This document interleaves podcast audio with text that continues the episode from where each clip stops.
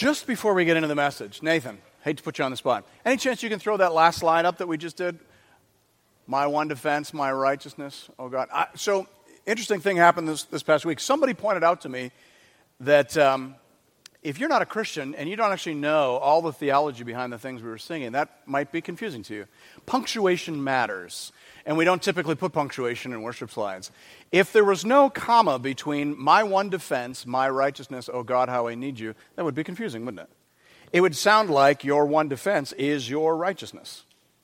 But that's the opposite of what that's saying. You have to imagine a comma after my one defense. What it's saying is that when you stand before God, and, you know, assuming God asks you, you know, why should I let you in? Don't defend yourself.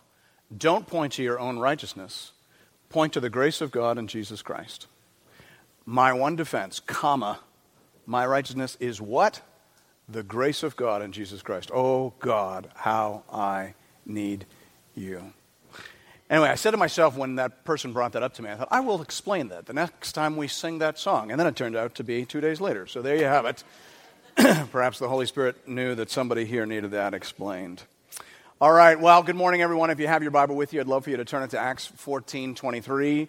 That's on page 923 in your Pew Bible.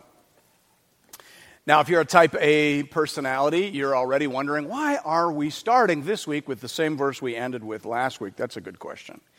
Last Sunday, uh, we talked about how in the final stages of Paul and Barnabas' first missionary journey, when they got to the end of the line, Instead, they kind of traveled, if you can visualize an old clock. By the way, I suppose that illustration is the opposite of helpful now to people who don't use analog clocks. But if you can imagine a journey that uh, traveled from 2 o'clock on the clock all the way around to 10 o'clock, you might wonder why didn't they just go back from, you know, all the way around, from 10 up to 11, 12, 1, and down to 2?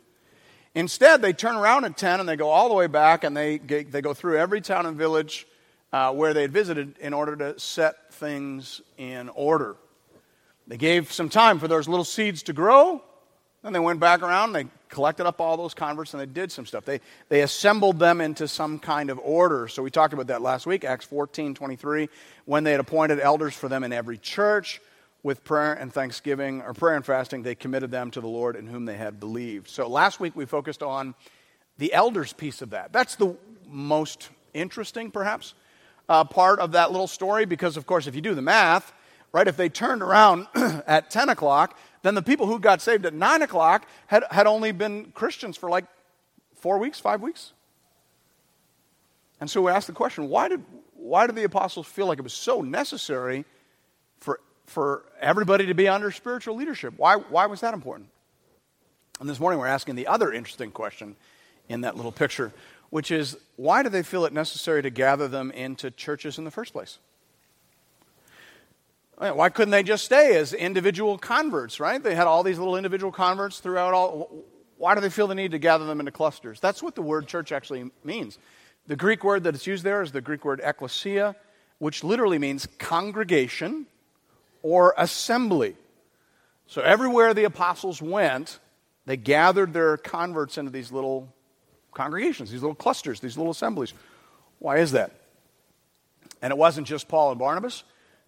All the apostles appear to have done the same thing. So in 1 Peter, for example, we see Peter addressing his converts, and he says to them, As you come to him, a living stone, rejected by men, but in the sight of God, chosen and precious, you yourselves, like living stones, are being built up as a spiritual house to be a holy priesthood, to offer spiritual sacrifices acceptable to God through Jesus Christ. So, Peter's assumption is that as soon as you come alive in Christ, your little stone is going to be gathered together into something bigger, into these corporate entities. Individual stones are going to be gathered together into spiritual houses. New converts are going to be incorporated into this spiritual priesthood. And so we wonder why that is. Why, why can't these little stones just sit on their own? why can't all these individuals just continue to li- live their lives as individuals? Why gather them into clusters? That's what I want to talk about this morning. And, and I recognize that this is nowhere near as intuitive as it would have been 200 years ago. I, I think this is one of those sermons in the series that you probably wouldn't preach if you're preaching your way through the book of Acts 200 years ago. I don't think there would have been a lot of people sitting out there needing that explained to them. But this is not intuitive in our culture today. Uh, if you are coming to Christ today, you are coming out of the most individualistic culture in human history. That's not my opinion. Scholars are pretty unanimous in talking about that, and many of those scholars identify that as one of the main reasons why Christianity seems so foreign to people today. Jean Twenge, for example, in her book Generations, you've heard me refer to that before, it just came out about a month ago. She noted in her research that millennials are the least religious generation in North American history. She discusses this phenomenon at length. She attempts to provide an explanation. When considering why this might be, she says succinctly, in short, because it is not compatible with individualism. And individualism is millennials' core value above all else. All right, well, that's, that's bad news. And the early data suggests that it actually gets worse with Gen Z, the generation that's coming up behind. There's a fundamental disconnect here. There's something that used to be assumed, that used to happen pretty naturally, that all of a sudden now seems pretty foreign, pretty strange, and pretty hard. You've got this new challenge today. When you lead someone to Christ, when you lead them to put their faith in Jesus Christ as Lord and Savior, you have another challenge coming up right behind that. And the challenge is convincing them to be integrated into the larger work. According to the Bible, that's what Christians do. That's what Christians are supposed to do. It's all part of the plan. So, why is that? Let's take a minute and walk our way through that because we need to make sure that we understand that here. Can't assume that, that we do, but we need to be clear on this so that we could explain it to a new convert. We heard this morning that uh, you know, one of our folks here was able to lead a friend to Christ. Okay, well, guess what the next conversation is going to be? We need to be able to explain this stuff to new believers. So let's slow down and make sure we can. We're trying to answer the question why do Christians go to church? I think the first part of that answer comes to us out of the passage we just read from 1 Peter. Christians go to church first and foremost to worship God. Now you might say, wait a second, Pastor, I, could, I can worship God on my own. I can listen to a Chris Tomlin album in my car and sing to my heart's content. That is true. You can do that, and that's a very North American perspective. But that is not the perspective being assumed and commended in the scriptures. The passage we just read says, You yourselves, like living stones, are being built up as a spiritual house to be a holy priesthood to offer spiritual sacrifices acceptable to God through Jesus Christ. So Peter doesn't say, when you become a Christian, you become your own little priest and you can facilitate your own little worship services. No, he says, when you become a Christian, you become part of something bigger than yourself. You are a stone in the wall. You're a member of the priesthood offering spiritual sacrifices to the Lord. Worship in the New Testament is explicitly communal in nature. In Hebrews 12, 22 to 24, for example, it says, But you have come to Mount Zion and to the city of the living God, the heavenly Jerusalem, and to innumerable angels in festal gathering, and to the assembly of the firstborn who are enrolled in heaven, and to God, the judge of all, and to the spirits of the righteous made perfect, and to Jesus, the mediator of a new covenant, and to the sprinkled blood that speaks a better word than the blood of Abel. So the apostle of the Hebrews is saying the exact same thing. When you come, you are coming to something bigger than yourselves. When you come to worship, you're not starting something, you are joining something. You are harmonizing with the angels and with the Old Testament saints and with the assembly of the firstborn who are enrolled in heaven. Do you see that? So, yeah, for sure, you can sing along to Chris Tomlin in your car, but that's not why God saved you. God saved you so that you could add your voice to the choir. Remember, grace is about restoring nature. It's about taking us back to the garden, as it were, helping us to become again the people that we were created and intended to be. And in the garden, God said, It is not good that the man should be alone. You were made for relationships, you were made for harmony. You were made to be a holy priesthood under God, singing his praises over all creation. So come. Let yourself be built into who we are. Fundamentally, that's why Christians come to church. to worship God as part of the larger choir. But as we've already seen in our journey through Acts, that's not the only reason they come. They also come to sit under teaching, to sit under biblical teaching. That adjective is important. It's not teaching per se that Christians are interested in, it's, it's not inspiring rhetoric, uh, it, it's, it's not inspirational reflections. What we're after here is preaching and teaching from the Bible, from the whole counsel of God. And that's what we see happening in the book of Acts. In fact, that's the first thing that is said about the new converts. You remember there were 3,000 people who got converted uh, on Pentecost Sunday. The first thing that is said about them, this is the next verse, says, and they devoted themselves to the apostles' teaching. As I said last week, the church is a word e, teach e, read e kind of place. And it always has been. So, why is that? Why is teaching such a big deal? And the answer is that it's connected to the gospel that we believe in. We believe that human beings fell, and that when they fell, they were fundamentally changed. They were deceived and diminished. That's the human condition after the fall. Jeremiah 17 9 says, The heart is deceitful above all things and desperately sick. Who can understand it? So the Bible says, you know, who can even understand why people think the things they do? You know, they're sick, they're deceived, they're not themselves. But when you come to Christ, you get a new heart and you get, a Holy, you get the gift of the Holy Spirit. And the Holy Spirit inside you begins to heal your desires, heal your thoughts, redirect your ambitions, your inclinations. And so now you are capable of becoming again who you were created and intended to be.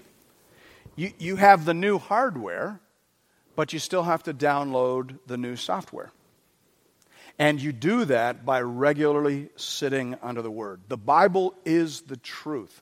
It tells us the truth about who God is, who we are, and how God has saved us and is restoring us through the person and work of Christ. And the more of that you sit under, the faster it is that you change.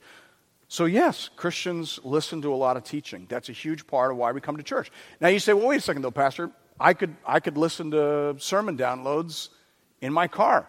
I, I, can, I can download the, the best sermons out there and listen to them on my earbuds as I walk in the woods. Right? That's, you know, I can, I can basically get all my teaching from the interweb. Yeah, you could. Uh, but that wouldn't save you from the fundamental problem, which is, again, that the heart is deceitful above all things and desperately wicked. Who can know it? Meaning, left to your own devices and left to the unlimited options of the internet, you would simply accumulate teachers and teachings that conform to your own confusion. That's what individuals do, and that's what the internet facilitates. But the church is a totally different thing. In the church, the word comes at you from the outside, and somebody else chooses the topics and the content is policed by a plurality of elders. And over time, that makes all the difference in the world. Can you still listen to sermons on iTunes? Of course you can. But that's no substitute for the corporate learning process. Luther called this the external word, external, outside of us.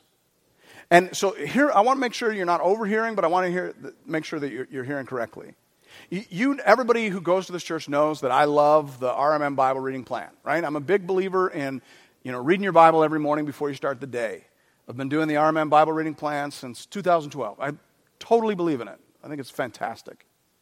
And yet, I'm self aware enough to know that because I am a sinner and, and because the heart is deceitful above all things, and you say, well, but Pastor, you're a Christian, right?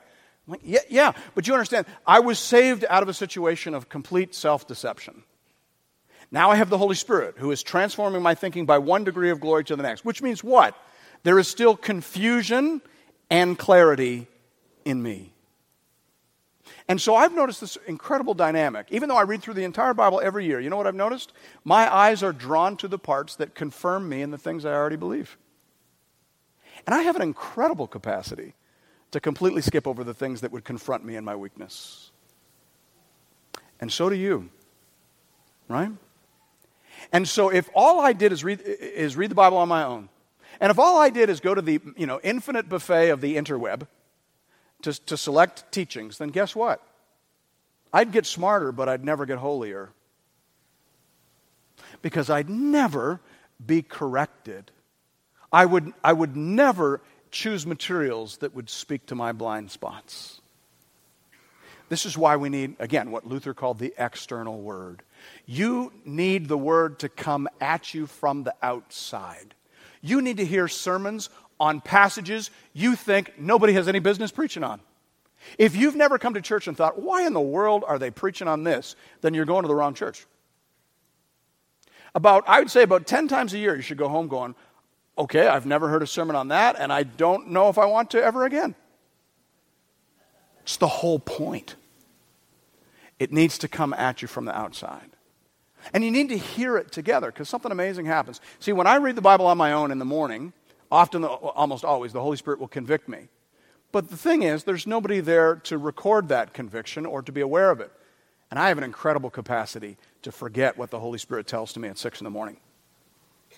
But see, the funny thing is, when we sit here together and we hear, you know what the person beside you heard today. In fact, like, don't look at them overtly, but just for a second right now, do a little bit of this right now. You know what that person just heard. And you're thinking right now how much they needed to hear that, aren't you? You're doing it right now. You're thinking, this sermon is exactly what this person needs to hear. Well, the funny thing is, that's a good thing. Now, the trick is, the person next to you is thinking the same thing about you.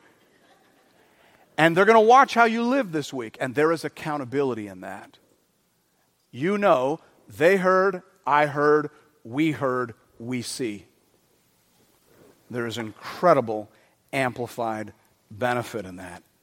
Sitting under the word as a group in church is something we do because of who we are and who we are becoming. Thirdly, Christians go to church to encourage and support one another. We've seen this principle illustrated already in our walk through Acts. We see it commended very strongly in the epistles. In Hebrews 10 24 to 25, the apostle says, And let us consider how to stir one another up to love and good works, not neglecting to meet together, as is the habit of some, but encouraging one another all the more as you see the day approaching. So, Christians go to church to support other believers in good works and to encourage one another in perseverance. That's important for us to see. The assumption in the New Testament is that being a Christian and doing Christian things requires Christian community. This is not a solo lift, this is not an individual project. When you buy things from IKEA, uh, you learn the difference between a solo build and a, and a team build, don't you? How gracious of them to let us know about these things. Because early on in my IKEA process, uh, I was not made aware of these things. But, but now uh, it says right on the outside of the box. Remember, there's those two guys. Uh, I don't know if they're guys or girls. They're generic stick figure, balloon figure people. And is it two lifts or like one lift, right? It's either this is a team build or an individual build. And uh, so you get something, buy, you buy something small, you know, like a pencil or whatever. I don't know. Everything has to be assembled at IKEA. So you, you, you know, this is an individual lift. You put the cap on the pen. Ah! Uh, but, but, pretty much anything bigger than that, I mean, my goodness, you buy a bed or a kitchen table or a credenza, and you got yourself a team build. And so it is in the Christian life. Pretty much everything we were told to do is a team build, isn't it? Jesus said to go into the world and make disciples. Do you think you can do that on your own? You know, do you think, do you, can make a disciple on your own? Yeah, good luck with that, right? That's a team build. As we saw that, we've seen that all throughout the book of Acts. They're working together to make disciples. And then in Acts 13, we, we see planting churches. That's a team build, too. Do you think you can plant churches on your own? No way. That's not a one person job, that's a whole church effort.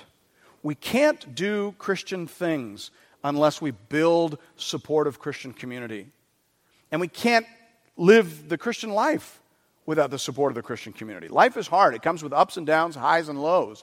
And one of the reasons for Christian community is so that the people in the ups and the highs can support the people in the downs and the lows. And of course, you know that over the course of your life, you're going to switch spots in that process multiple times as you travel through various seasons. That's the beauty and the comfort and the glory of the church. Parenting, of course, is the ultimate team build. Raising kids in this culture is a daunting task. Uh, children should come with those little bubble people on the outside saying, you know, team lift. It takes, it takes a village. We talked about that this morning. This is why we had a young couple up here with their precious little one. They get it, they understand that they need our help to raise up a child in the ways and in the word of Christ. I've, said this before, and I always say it tongue in cheek, and I hope you understand how I'm saying it. I'm saying it sarcastically, but it's true. Even if I didn't believe in Jesus, I'd raise my family in the church. Now, don't tweet that. You know, Pastor Paul does not believe in Jesus. Not true. I 100% believe in Jesus. I'm just saying, even if I didn't, I'd raise my kids in the church. There is something magical about having another grown up take your child out and just say the same things mom and dad says. But all of a sudden it sounds wise. Doesn't it sound wise when someone else says it? You're like hmm you know clean up my room have decent habits be nice. These things will lead to success. And you're like the brilliant stuff. It's, i tell you that every day. Yeah, but now when Ryan says it, or when somebody else says it, or when another adult takes the kids out and says, it's like, oh, I'm going to write that down. It, it, is, it is magic, isn't it? Isn't it? And just to see other families, getting an inside view on a couple other families, seeing how other families live out the Christian life. It's gold. Parenting is the ultimate team build. So we need it. We needed to be Christians. We needed to do Christian things. We come to church to support and encourage one another. And then, fourthly, Christians come to church to provide a compelling witness to the world. The Sermon on the Mount, Jesus talked about the expected influence of the Christian in the world. He said, You are the salt of the earth. But if salt has lost its taste, how shall its saltiness be restored?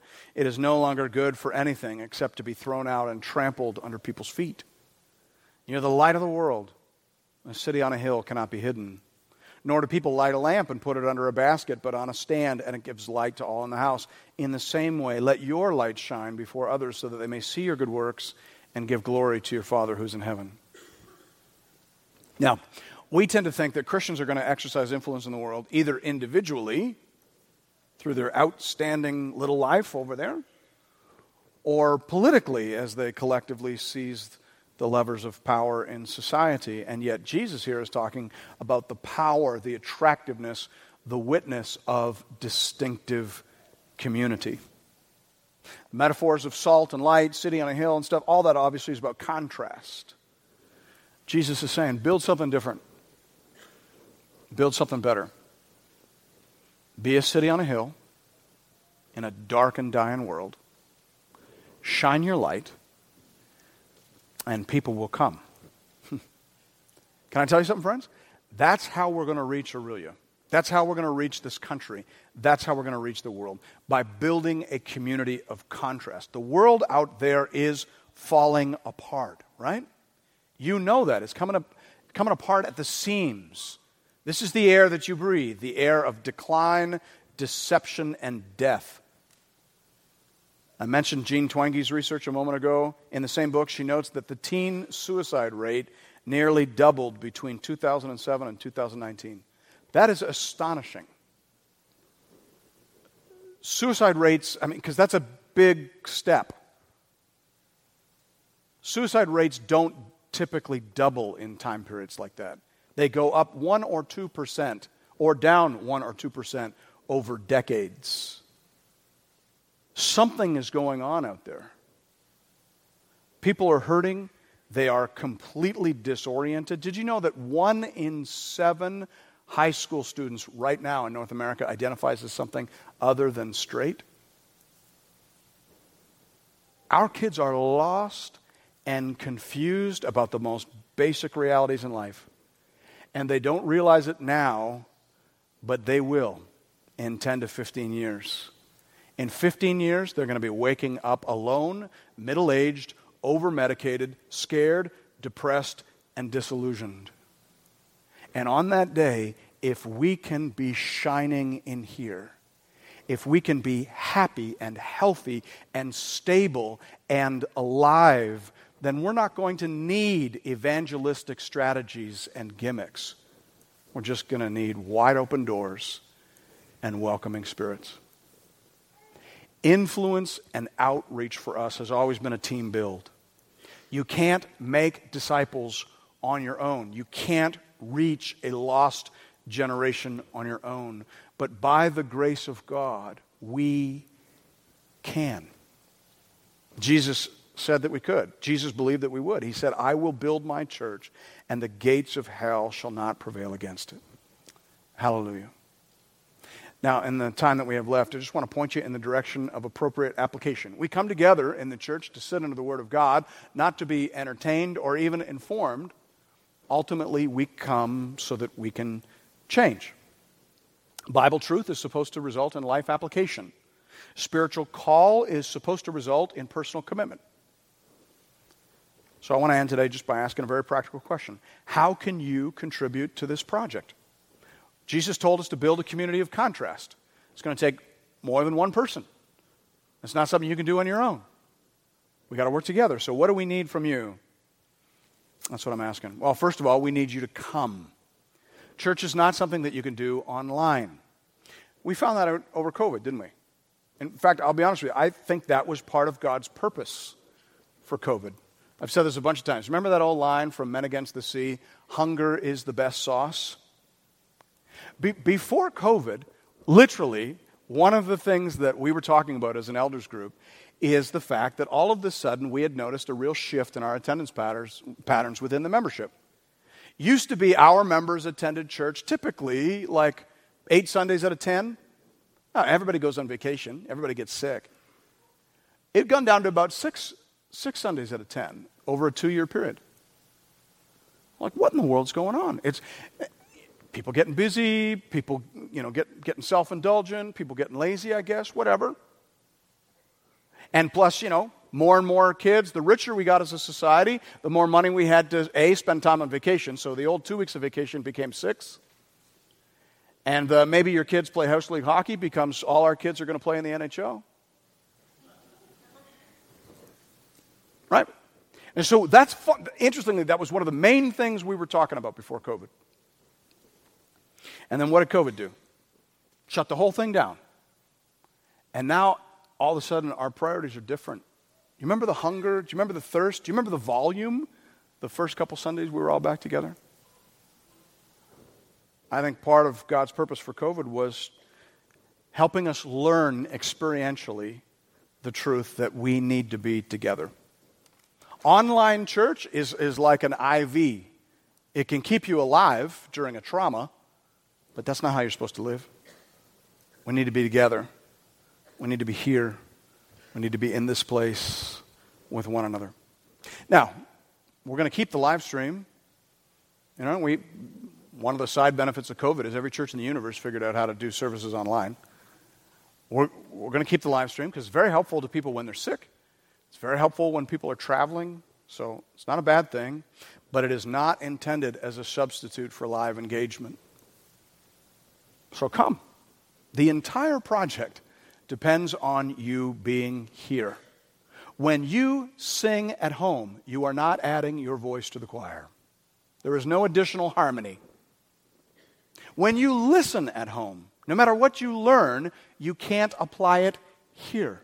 When you engage online, there's no way for you to do all the one another's that are mentioned in Holy Scripture. There's no way for you to be a junior high sponsor. There's no way for you to serve at VBS. There is no way for you to fulfill the commitment you all stood and made about 45 minutes ago. Not in any meaningful sense. The entire project depends on you being here. So come. And then, more than that, join. In the book of Acts, a distinction seems to be made between the crowd and the congregation. For example, in Acts 5 12 to 13, Luke says, And they were all together in Solomon's portico. None of the rest dared join them, but the people held them in high esteem. And more than ever, believers were added to the Lord, multitudes of both men and women. So, in that little snapshot, we've got a congregation meeting in a specific place and then a penumbra, like an outer fringe of people who were looking on, who certainly respected and admired everything that was happening, but who, for one reason or another, dared not to join. Others, though, we're being told, were not so concerned. They made, they took the plunge. They stood up to be counted. They were added to the number, multitudes of both men and women. One of the things you realize as you read through the New Testament is that the crowd is basically irrelevant. Jesus never counted on the crowd. He certainly never catered to the crowd. In fact, he often hid from the crowd, but he bled and died for the congregation. They were his people. That's why it says, they were added to the Lord in Acts 5:14. Luke, Luke is equating those realities. For Luke to join the church is to be added to the Lord, and vice versa. Like husband and wife, they kind of come as a package deal. So come, join her, join him. Make the commitment, make it today. You can talk to our pastoral intern, Scott Hogeveen. Pastor Matt is uh, with our satellite out in Coldwater, but uh, Scott Hogeveen is here today, and he's up to speed on how to navigate the membership process. It's not cumbersome. He can walk you through all that. If you believe in what we're doing here, if you want to help us build a community of contrast, if you really do think that Jesus Christ shining through a community of people is the hope of the world, then talk to Scott today. Maybe it's time for you to move from the crowd into the congregation. Then, thirdly, if you want to be part of all this, then give. Now, maybe you expect me to feel awkward about saying that, but I don't in the least because I was a Bible reader long before I was a pastor. And absolutely everything you see the New Testament church doing took people and money. Do you want to support widows? We love doing that here, don't we? We've got a very active deacons program. Do you want to support widows? Do you think that's a good thing to shine to the world? Well, guess what? That takes people and money, as per Acts 5 and 6. Do you want to plant churches? Planting churches is pretty core to what it means to pursue the Great Commission. Do you want to do that? Well, that takes people and money, as per Acts 13 and 14. There is nothing that we do as a church that doesn't take people and money. So you need to tithe your time and your treasure. Just speak as bluntly as possible. We need five to seven hours a week from you. Some of that for worship, but some of that for service, mission, and ministry. We need you to tithe of your treasure because we do stuff here that costs money. Uh, try renting a bus right now to take a group of students to Camp Medeba wow, everything we do costs money, more than ever before. But giving money has always been a way of demonstrating faith and commitment to the project. And not giving money has always been a way of communicating not faith and commitment to the project. Jesus said that to his disciples when he first sent them out in Matthew 10. He told them not to be self supporting. That's interesting. Maybe there were some who were wealthy enough that they could have done all the work off their family money off of either their income or dad's income. We don't know, but Jesus said, don't do that. He said, acquire no gold or silver or copper for your belts, no bag for your journey. Don't let mom even pack you a sandwich or two tunics or sandals. Don't take any of that stuff with you, for the laborer deserves his food. Make them support the ministry, he said. It will tell you whether they believe in the message. Friends, like it or not, money tells the truth, and time tells the truth. So if you want to contribute to this project, if you want to see it move forward, if you believe that, again, Jesus Christ shining through a community of people is going to be the hope of the world in the coming decades, then tithe of your time and your money. And then, lastly, but by no means leastly, if you want to contribute to this project, then pray. If the book of Acts has shown us anything over the pages that we've read so far, it is the power of corporate prayer. Do you remember the story of Peter? when Peter was in prison. Luke says something remarkable there. He said, But earnest prayer for him was made to God by the church. That's a almost magical formula, isn't it? Something pretty powerful happens when earnest prayer is made for specific needs to God by the church. Corporate prayer is the slender nerve that moves the mighty hand of God and that summons providential actions to the earth. Now, that's not my opinion. That's Revelation 5 8 to 10. And when he had taken the scroll, the scroll representing the outworking of God's purposes on the earth, the four living creatures and the 24 elders fell down before the Lamb, each holding a harp and golden bowls full of incense, which are the prayers of the saints. And they sang a new song, saying, Worthy are you to take the scroll and to open its seals, for you were slain, and by your blood you ransomed people for God from every tribe and language and people and nation, and you have made them a kingdom and priests to our God, and they shall reign on the earth. You seeing that? In those bowls, the elders in heaven are collecting and storing the prayers of the blood bought priesthood. And when the bowls are full, then out tips providential action on the earth. Prayer changes things. Something happens when earnest prayer is made toward certain needs to God by the church. Prayers go up and providence comes down. Now, I know for a fact that most of the people in this room believe that. I guess what I'm asking today is whether you are practicing that. We have nine functioning prayer groups in this church that meet every week. Are you associated with one? My group meets on Thursday morning at 7 a.m. in the pavilion at Couchiching Park. You are more than welcome to join us. Or you can find a different one that better suits your schedule. This is what it means to be a holy priesthood. Priests speak to God on behalf of people and to people on behalf of God. That's who we were in the beginning. And because of the person and work of Jesus Christ, that is who we are again. Thanks be to God. Let's pray together.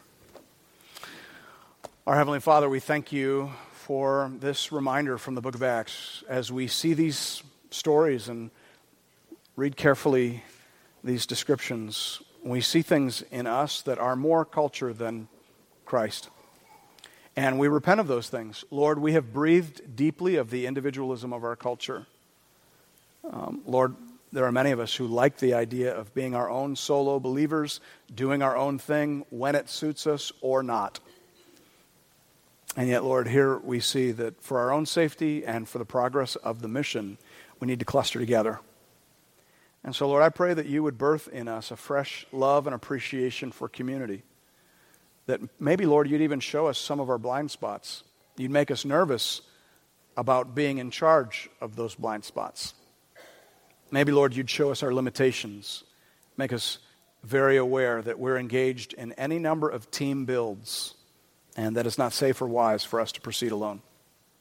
Draw us into community, draw us closer to Christ. May the brightness of our witness grow and grow over the coming years and decades. We ask in Jesus' name. Amen.